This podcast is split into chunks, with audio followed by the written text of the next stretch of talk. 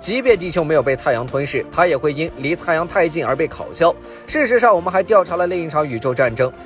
这是二零二零年五月二十五日，一个澳大利亚的科研团队首次在一百零八亿光年外发现了星际战争留下的遗迹。它很惊人，这并不是指战争，而是指宇宙级事件，星系相撞。在这期间，人们看到其中一个编号为 R五五一九 的星系，它的中间位置上已经被撞出了一个直径 一点七万光年的大洞。这着实有些惨烈，因为它直接从圆盘星系变成了极为罕见的圆环星系。 这场灾难性碰撞中，值得关注的是，该环形星系仍然在制造恒星，且速度相比人类所在的银河星系来说，足足快了五十倍。于是，它得到了一个称号，即宇宙火环。科研团队十分确定，只有星系相撞这种宇宙事件，才能影响一个星系中恒星的出现速度。我们对这个结果很满意，但最重要的问题来了：是谁和它相撞了？